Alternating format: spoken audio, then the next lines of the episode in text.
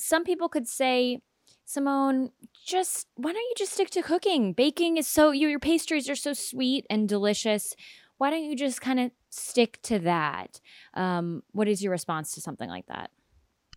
My response is, why does this make you uncomfortable? Why does my speaking to my experience make you uncomfortable. Businesses have changed, small businesses have changed. The idea of the customer is always right. And, you know, it's this way or that way, or that is so gone. It's completely gone. And if I'm the one who's taking the chance and the risk on the business, then it has to be on my own terms. And nobody gets to dictate what that looks like. So, even in her job as executive pastry chef and owner of La Patisserie Choquette in Botanical Heights, Simone Ford isn't always sweet, but it's for good reason. She believes in feeding the stomach and the soul.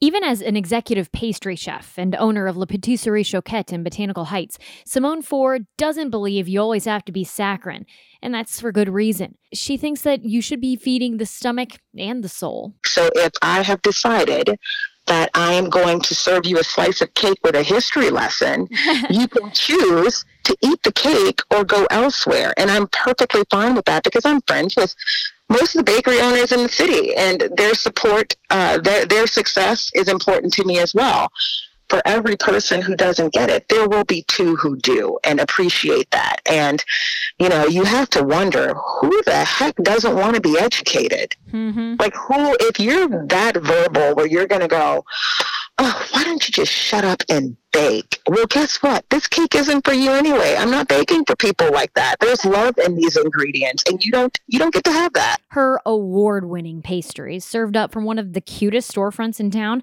aren't something you're going to want to miss out on. So just do yourself a favor and swallow your pride and preconceived notions, at least for the next 20 minutes or so, because Simone has a special way of using her food to communicate with others, even during a pandemic, and especially when it's a conversation long overdue. Maybe this is the first time you have woken up.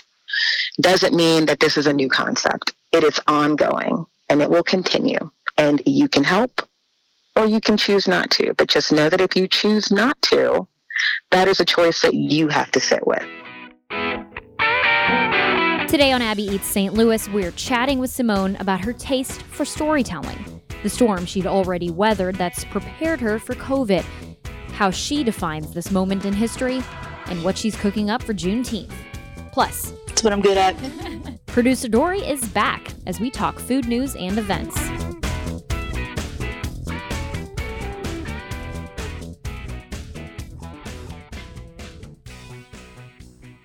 When we talked, it was around 8:30 in the morning. Simone's day was half over with. She sat in her car outside her shop for a quiet place to chat. So I will go into service immediately after, like in a frantic uh, run for service, um, just making sure that everything is set up, that the online store is actually turned on with product in it so that people can see it and start ordering and start answering emails, answering questions, greeting guests from behind a very thick glass window. yeah. How has that transition been for you? So I am I'm used to transitioning. I'm used to things being uh, like, you know, just upheaval and turning at a dime. So the transition for me was not nearly as difficult as most in the aspect of how to sell something. The biggest challenge for me has been in scheduling and trying to make sure that we're socially distancing and making sure that staff is that their health concerns are being met and that we are not putting anyone at risk because I definitely appreciate everyone coming back. And of course we're all happy to see each other but our health is the most important thing. So wearing masks in the kitchen has definitely been a huge change for us because the kitchen is hot and you work with your head down. And your breathing is restricted and so with that comes you know a little bit of foggy brain because you you find yourself paying so much attention to what's on your face mm-hmm. as opposed to what your hands are doing and so one way to combat that is i keep telling myself doctors wear this all day, every day. And so surely I can surgeries and things like that. Right. Yes. Exactly. And so you feel silly complaining about the fact that you have to ice a cake with a mask on. so, that is such a good um, perspective. Well, you know, it's it's the only way to look at it. Otherwise, you're just, you know, you get upset and bitter and then you end up taking it off and that's not helping anyone. You said that you're used to transitions. What are some of the transitions and pivots you've had to make in the past to kind of get you ready for this one we've all had to make recently? Oh, I think the biggest one would be Hurricane Katrina. I mean, that was, you know, you're going about your day and then you see a hurricane, which I had seen for 35 years. I, you know, was born and raised in New Orleans. And then suddenly you've got the National Guard on your doorstep saying you have to get out. Like, yes, we said that you could ride it out, but now that has changed and you need to just grab whatever you can right now, get out. And so that was a huge pivot. Mm-hmm. Um, because you, you just you didn't see it coming so starting over in a new place starting over in a new job not having anything but you know your id to prove who you were, like medical records, everything just gone in a matter of days. And so once I'd gone through that, when I heard that the pandemic was going on, I had a very different sort of mental approach to it that I'm sure other people from southern states who went through Katrina could understand, but maybe the rest of the country couldn't, which is that there was a sense of camaraderie with the pandemic that you didn't have during Katrina because we were all spread out all over the country. Um, some people, you know, left the country, but when we got to wherever that safe place was, when you got to wherever you were going, almost felt as though you had been gaslighted because it was like, mm. well, life is going on here. Yeah. And it's as if they have no idea of the hell that I just came from because children are like riding their bikes, birds are chirping, people are at the mall. I saw a carousel spinning in a mall and I stood there and cried and I'm like, did I dream that? Like I did, like did that really just happen? But with the pandemic, everyone around the world was feeling the same thing. And so it allows you to kind of step back and go, okay, it's not just me. So I know that after that horrible thing happened, and I was able to walk away from that and start fresh, that this horrible thing, as long as I've got my health and my family has their health, like I can walk away from it. I know that a new day means that there's an opportunity to get back to some sort of normal. And so there wasn't that freak out mode. I said, okay, I've been in a way asking for time off. Every time I just threw my son's baby clothes in a box and said, Oh, I'll go through this later. Or every time I opened up a cabinet at home and thought, I really need to organize these things. I've had this plate since, you know, the 90s. well, now you have an opportunity to do that. And so I just took that opportunity um, and did something with it that was just for myself, which I never do. Yeah. What role has food and cooking played in your pandemic? So, cooking is a language for me. It allows me to cross borders. It allows me to communicate effectively with people that I come into contact every day with that don't have maybe very much in common with. I can express myself. I can literally live out an entire lifetime through someone else's cuisine or even diving deeper into my regional cuisine. And you know, being able to study history through food, it's a wonderful thing because people don't think of it that way. A lot of times we think of food as I'm hungry and that's that. like I'm hungry, I'm going to eat something. I have this, this, I could put it together. But when you stop and think of why you're making this, where did this come from? It opens new doors. It's just, it's mind boggling to me. And then you see similarities with other people or other cultures, other cuisines, and you can put those pieces to the puzzle together and go, oh, I get it now. This is why this person pronounces this this way, or this is where this mm-hmm. actually came from. It's great. And that's all because I also understand you're a bit of a history buff. A little bit, yeah. I know everybody's afraid to say they're too much of a history buff in case there's something they're not sure about, but well, and for me it's not even that because I'm always like if I'm wrong about something, then teach me, please. Awesome. We for more me, people like it's, that. it's um it's more about the things that I'm interested in because I go, I'm a history buff and people go, Let's talk about the War of eighteen twelve. I'm like, You're not like that. I'm into like, you know, genealogy and I'm into like the history of the pound cake. or, you know, like just the weirdest things that I find interesting. And they all show up in some way or form in whatever we're making at the shop. it sounds like you like telling stories too, and hearing stories and learning stories. Yes. And I come from a line of storytellers. And it's, you know, being in the South, it was a way to preserve our history. And after Katrina, when so many of our elders passed away, it was really important to keep those stories being told. And the best way to do it is through food. Everyone will listen to you if their plate is full. Like you'll notice in a restaurant, there's a lot of chatter going on until those plates drop. Once the plate's on the table, everybody is silent. You can say anything you want to say. They don't even realize that they're absorbing it. But right now isn't a time for silence. It is, though, a time for listening and absorbing.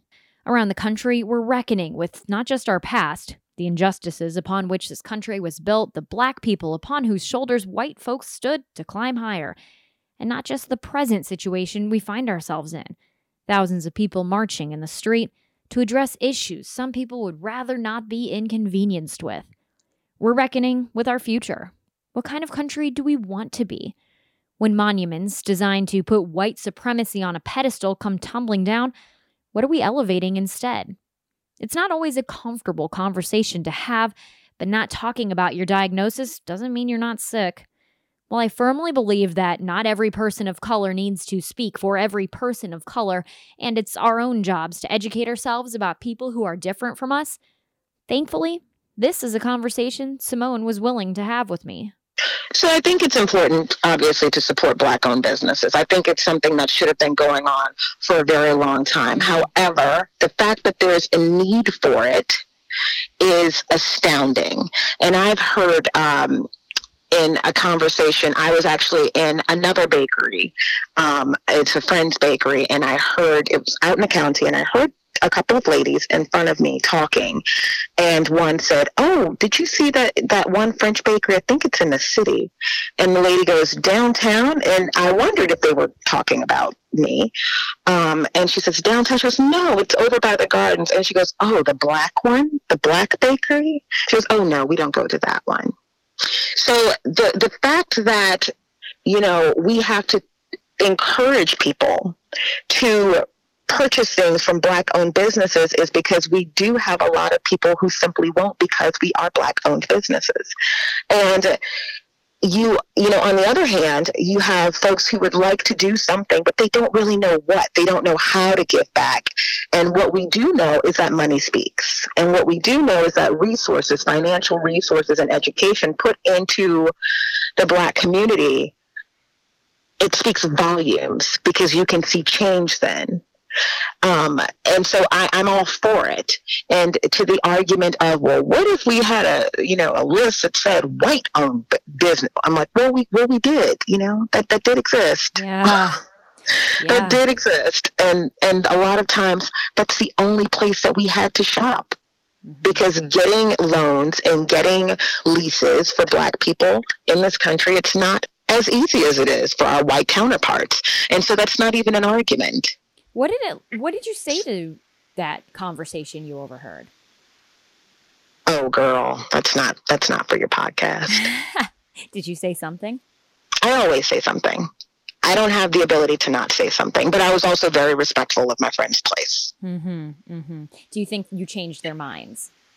No, and I'm never setting out to change anyone's mind. Um, I I speak in my truths. I speak in my facts. I rarely open my mouth unless I know what I'm talking about. Um, because if I'm not speaking, then I'm listening. I'm learning, mm. and and hopefully picking up something. You know, whatever it is that you're putting down in order to analyze that. But um, I wasn't there to because the only thing that I would have achieved in that moment was just embarrassing them. Yeah. Um, they weren't about to have an epiphany, and it was it was mainly the one mm. who made the comment, but the one who didn't check her friend was equally as guilty. What stories do you turn to when, I don't know, if you have a white friend who says, What should I be doing right now? Those kind of things. Or another, so, or frankly, let me adjust that question for a second here. Or, you know, a younger, um, you know, black child who says, Why is this all happening? What are some of these stories in general that you find um, can help you and help educate other people? Well, okay. So with the young black child, it's rare that you would get that question because hmm. we are braced for this world at a, a very early age. Yeah. Um, my son is a little bit different because he's biracial, and my husband is not American and comes from a very different history when it comes to racism because chattel slavery did not exist in France as it does uh, or as it did here in the United States. And mm-hmm. so it's a learning process for him and you know him even learning about uh, colonization that you know french people you know inflicted on many african countries uh, or caribbean countries. But with our son he his questioning is uh, it's more geared towards terminology not so much of why are we being treated this way? He's very insulated from um, a lot of experiences because mama don't play that. now, I have been getting a lot of messages from white girlfriends mainly, uh, and it's the question of what can I do? And if they're a friend, like if it's someone who has my personal cell number, then that's a friend. Right. And my answer is always the same. What you can do is what I've been telling you to do for 20 years. Hmm. What you can do is what you already know you were supposed to have been doing. And what that is, is first starting with yourself, not making it about yourself, um, listening, and then helping people around you because it starts in the home. And so if you're sitting at the dinner table and grandpa tells that racist joke or refers to his friend at the garage as colored, well, that's time to check grandpa, even if the turkey's hot and it just came out of the oven, because there is no proper time for uncomfortable conversations. And if you feel uncomfortable having that conversation, imagine how uncomfortable we feel on a daily basis and have our entire lives.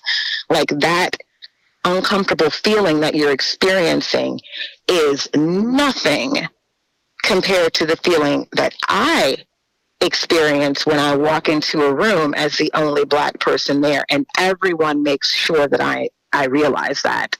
They don't say it. It's the look. It's the, you know, those microaggressions that maybe they don't mean anything by it, but they have been taught that I am different and that I am not as equal. And it's a hard thing for people to to understand. Nobody wants to say that they think that because they don't believe that they do until you sit and really start dissecting why you did this, why you said that, why you thought this was acceptable, or, you know, those little prejudices that creep into racism. Hmm.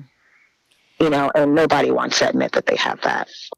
Maybe I should have asked you instead of me summarizing how I'm seeing this moment, how are you seeing this moment of, I don't want to say unrest, just of what's happening in the country around this conversation? I mean, just this morning we see things like Aunt Jemima, which I have no idea how that survived until 2020 with this name. You know, that even syrup names are changing, statues are toppling right now, and people seem to be having more conversations. How are you seeing all of this?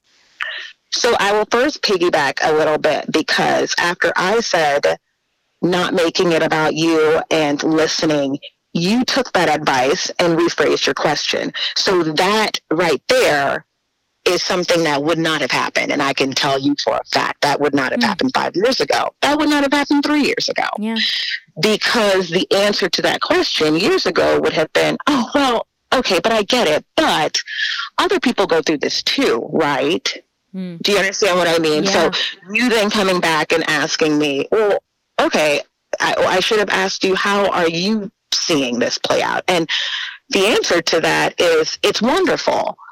You know, we look back at these black and white pictures of protests going on and white allies marching with Dr. King and, you know, civil unrest. We look back at dogs being turned on black people who are literally just not asking for more, asking for equal, like asking for civil rights. Mm-hmm not even just, you know, give us this, give us more, we deserve. It's literally let us live as humans. Let us live as you would want to live. But when we look back at those photos, we think it was so long ago because they're in black and white. Mm-hmm. When in actuality, my family, there are photos taken at the same time that are in color. However, these photos in black and white make us believe that we're past this. This was so long ago. Wow, we have overcome. yeah. I never even thought about and, it that way. Well, because it's it's strategic. It was meant to be this way. You know, and when you start looking at things like, you know, Aunt Jemima, you're walking through the grocery store, you've seen that box a million times. You mm-hmm. haven't been offended. I'm offended at the taste of it. I'm offended at the fact that this is what passes as pancake batter, but we've become numb to it. Hmm. We have been taught to, you know, in a way, just turn a blind eye. And I'm definitely not one of those people because I am a history buff. I'm not one of those people who's like, cancel everything. Right. Because when you start erasing it, no one learns from it. And I like to be able to hold it up in people's faces and say, you see this? This is who you were but yeah. this is who you can be. But I can't do that if that doesn't exist. You know, I can't say to uh, my son, oh my goodness, can you believe that there was a time when black women were, you know, we had to have two types of jobs. We were either cooking in someone's kitchen or we were cleaning someone's kitchen. Can you believe that? Yeah. And him go, what? There's no way. Where's the proof? You're an executive pastry chef. You own your own. Well, because we've now erased it all. Mm-hmm. And so I'm definitely not on that team because I believe in learning.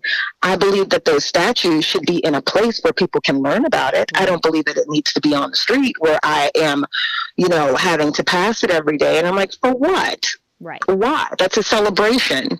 However, if you want to create literally a, a museum that is a sculpture garden of you know, here we go. Take all those freaking statues and put them in one place where people can learn about it. But I find that a lot of times people get angry about the removal of things like this. And if you sat down and truly asked questions about who the person is, and if they couldn't tell you a thing, right? They use those statues to give directions. Yeah. Right. They'll say, oh, like in New Orleans, oh, well, take a left on Claiborne. If you get to the if you pass the Robert E. Lee statue, you've gone too far. And then, well, who's Robert E. Lee? The dude on the statue. okay, like okay, I see what I'm dealing with here. Mm-hmm. So it's just you know I think it needs to be uh, noted that not everything can be canceled. And some of these things, you know, you hear the term woke white people. and I'm like, so if you're saying you're woke, then you realize you were asleep. Mm. We don't have time to sleep. During a pandemic, much of time has stood still and run a million miles an hour at the same time. Days blur together. But this week, many of you working for woke companies might be getting an unexpected day off for Juneteenth. It's a celebration of the end of slavery in America. The date is June 19th. For that date in 1865, when a Union general arrived in Texas to declare President Lincoln had freed the slaves. That's two years after the Emancipation Proclamation. Word traveled more slowly back then. Juneteenth celebrations are typically like a barbecue. They involve music, lots of food, specifically a lot of red foods like strawberries, red velvet, red beans and rice, hibiscus tea. and traditionally a speaker or some kind of elder who could share stories of the Black American struggle and perseverance. Do you hope that there is a near future in which we find it wild that most people, a lot, I don't want to say most people, but a lot of people, but that includes the President of the United States, didn't know what Juneteenth was? I don't think that that will happen in our lifetime, that really? there will be a time where we are, well, I think what we have uh, going on right now is a lot of performance activism. Ah. Where people are really showing a strong bout of support um, because it's uncool to not do so. Yeah. And with so much social media, you have, you know, the activism police. You have people who are literally trying to call out others for not taking action. Right. When the best way to call them out is with your dollars. And so you simply, if this company does not align with what you believe, then you don't support that company financially. It seems very simple, right? But that's not what we do. We get up in arms. We um, we make a big noise. We take an Instagram photo of us making this noise, and then it sort of fades into the background, which is why I, I don't know that Juneteenth will take off the way that it should because the moment that the masses learned of what Juneteenth uh, was, or even the Tulsa massacre, right? Mm-hmm. Like that was another one where I heard, "Oh my God, did you know this?" Well, yes, I did. Mm-hmm. I didn't know that this happened. Yeah. But um, you know, my fear of it or concern is that it will become white noise because the moment that people started talking about it, it already they should have been making this a federal holiday. Yeah. Why would they? Because we already celebrate the freedom of the nation from the British. So why would you not celebrate the freedom of African Americans from enslavement? And so now, you know, we get like, you know, Congress going, oh my God, where did these statues come from that have been in this building for every day for 40 years that I have? Oh my God. And I'm like, girlfriend, clutching pearls. It's been yeah. there. like it's been there.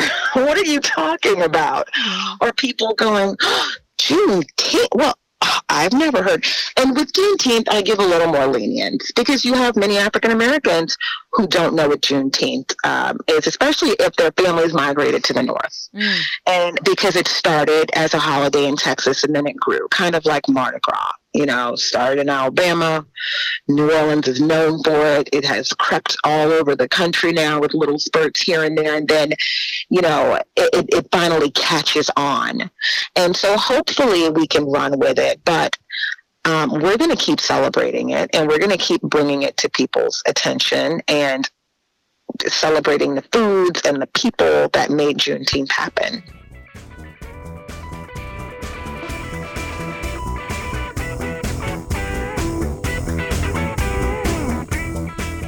All right, we are stepping out of that conversation, though I think I could have spoken with Simone for hours and hours if she didn't have a bakery to attend to.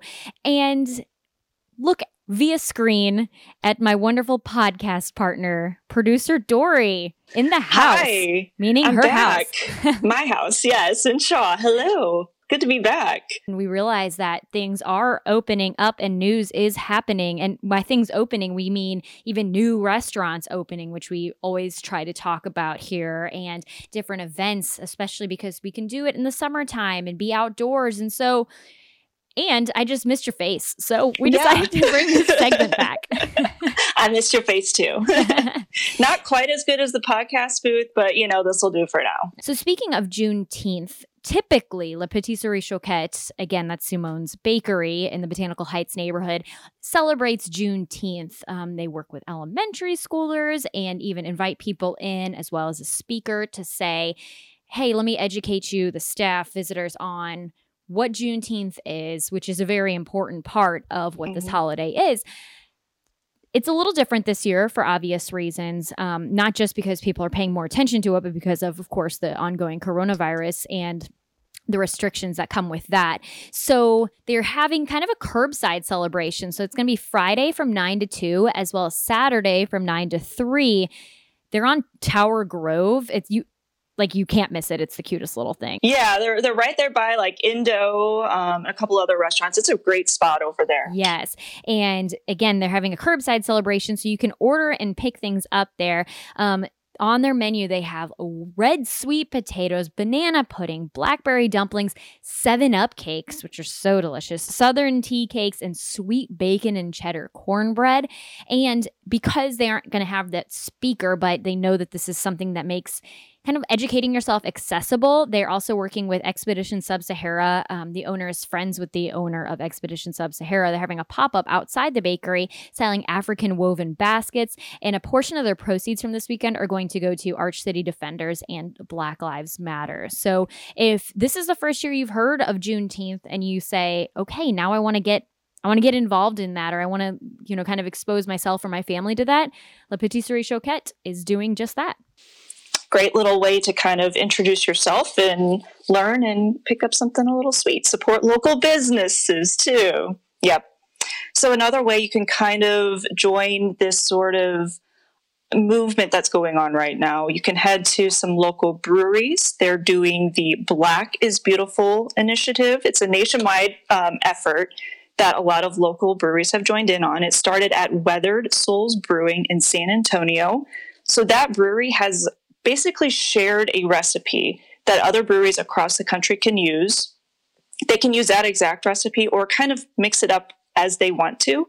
And then also, they're asking that 100% of proceeds from that brewer um, get donated to various causes. So there are a lot of breweries here that are participating. We've got Second Shift Brewing, Four Hands Earthbound, Side Project Shared Brewing, Main and Mill Brewing, perennial artisan ales and well spent brewing. And if you order that specific Black is Beautiful beer, those um, the proceeds are going to go to various causes in the St. Louis area, including Black Lives Matter, the ACLU, Close the Workhouse, and Action St. Louis. Mm-hmm. And we actually have a story up on ksdk.com right now that, um, in case you want to take a better look at where the money is going for each from each of these breweries, Earthbounds, including coffee and vanilla to their Ooh. weathered souls recipe which intrigued me because it's not really like a beer that you drink typically in the summertime like anything with coffee kind of right. sounds a little stouty. Something heavier. Mm-hmm. that being said i mean what is time? What is space? What are seasons? That sounds delicious to me.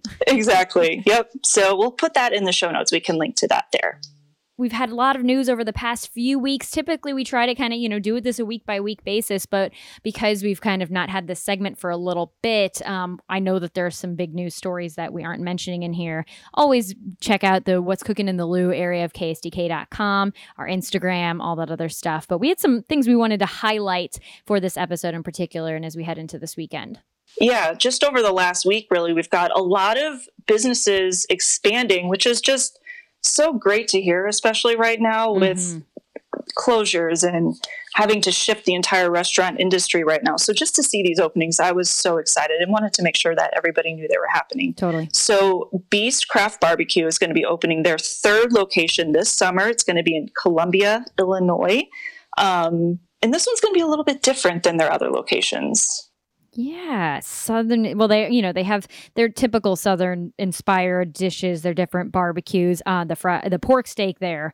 You never think you want to go out for pork steak, and you go to Beast, and you're like, that's amazing. But then I don't think of it as like a thoughtful cocktails and late night snack kind of place. Right. Yeah. So it'll be a nice little addition there in Columbia. Like um, Shake Shack has officially opened the second location in the St. Louis area, which I think they were kind of under the radar there for a little bit. Yeah. I didn't even know it officially got approved, and all of a sudden it's like, oh, it's open, Here which it is. is. great. That's great. Yeah. yeah. How about we bring it back to the city though? There um, you go. We've got a new place coming in the Cortex. It's called Wasabi at Cortex. It'll be a sushi bar coming at the end of the year. Um, that'll be the fourth restaurant there in the Cortex, just steps away from Vicia our friends there. Um, yes. Um, and it's close to Chocolate Pig and Lion's Choice. You can't go wrong there. That's exciting. I had no idea about that. I could walk to that.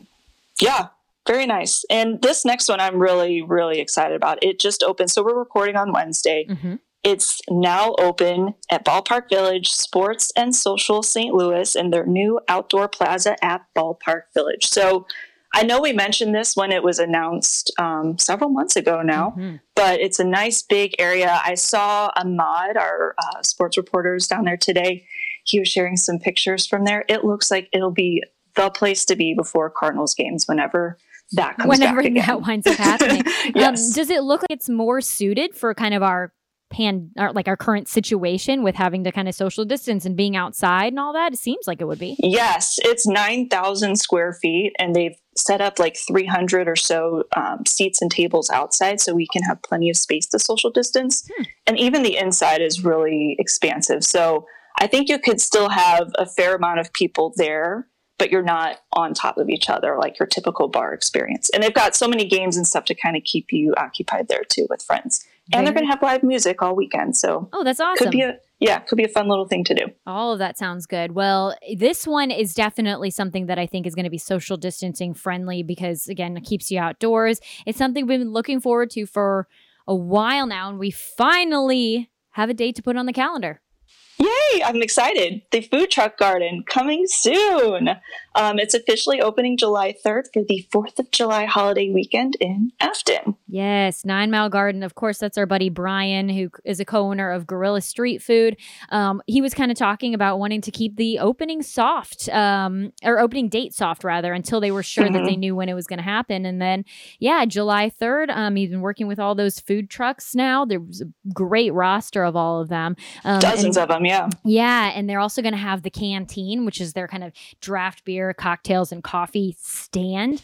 Seems like it's perfect for summertime. I'm excited and dog friendly too. So there you go. Ooh, didn't even think about that. Nice. Awesome. But we have to wait till the weekend of 4th of July to go there. But we've got some weekend events we can look forward to this weekend. Um, if you are looking to further your Juneteenth celebrating, expect us. Uh, it's the organization behind a lot of these protests and marches and rallies and vigils you've seen over the past several weeks.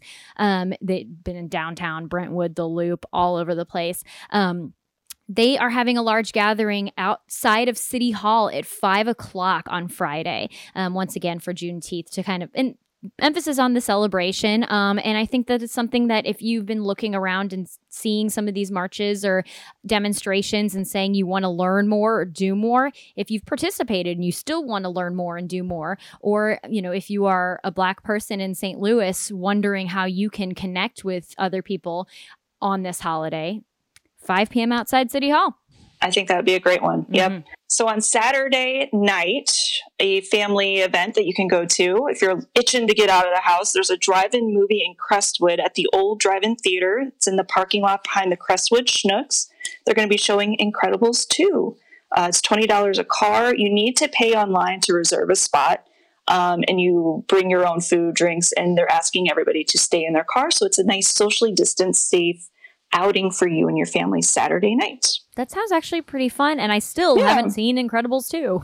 I've never saw Incredibles 1, but what? I hear they're great movies. you also never saw Shrek, though, so I can't. Yeah. Uh, I'm still not over that one, Dory. That's hey, okay. this is cool because I'm actually planning on. Have you live streamed any concerts during quarantine? I have not, but I'm up for it. I'm planning on live streaming The Killers tonight. Um, so it's oh, that sounds good. Yeah, it's. I, I, saw a Facebook event for it this morning, and I'm like, I'm there. Um, but you guys are going to hear this after it's over, so sorry about that. But luckily, on Saturday, the Pageants having their live stream concert series with Greek Fire, the St. Louis-based rock trio, starting at nine o'clock.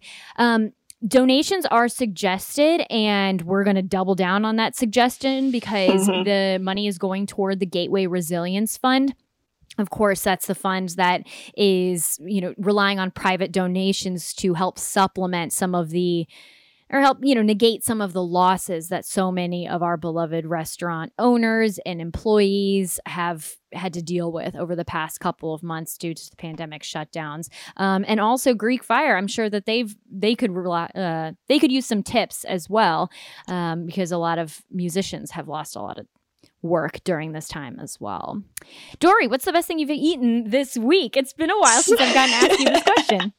so it's been a little bit of a blur the past few months, you know. It's a mix of we eat out once a week and then we eat on leftovers and kind of cook up food around the house. Mm-hmm. Um, I was thinking about it. I, I want to say the brunch that I cooked up this past Sunday was just, it was great. I, I made a Captain Crunch French toast. I don't know Ooh. if I've mentioned this on the pod before, but there's a restaurant in Baltimore that we loved. It's called the Blue Moon Cafe. They made this famous Captain Crunch encrusted French toast that you just like it. You to it's to die for. So I can so, picture it. Is it fr- Captain Crunch like the little squares, or is it with berries? Um, well, it's Captain Crunch squares okay. ground up and and roll, and your French toast is like rolled in that. But then they also do a lot of whipped cream and berries on top, so it's mm. a little bit of both. Mm. Yes, like actual berries on top. Um, so I made my version of that. Had just some biscuits and bacon. We were sitting out on the back patio and just like listening to the birds. And a cardinal bird flew up and was like singing to us. It was just, it was great. It kind of made me forget about everything going on in the world. It was like a moment of zen in my backyard this weekend. Yeah. It was great. This is a time where, you know, we're really blessed to have homes and comfortable places to enjoy a meal in so many ways. And so that's awesome. I'm glad you're using that backyard of yours. It's so nice. Um, speaking of backyards, that's where I enjoyed the best thing I've eaten this week. It was not in mine, but one of my good friends had a baby a couple of weeks ago. She had a pandemic baby, um, and she is just absolutely adorable. The baby is, and it was the hard. I mean, my friend is adorable too, I guess. Um, but it was the hardest thing in the world to sit there and like not be able to touch her and hold her.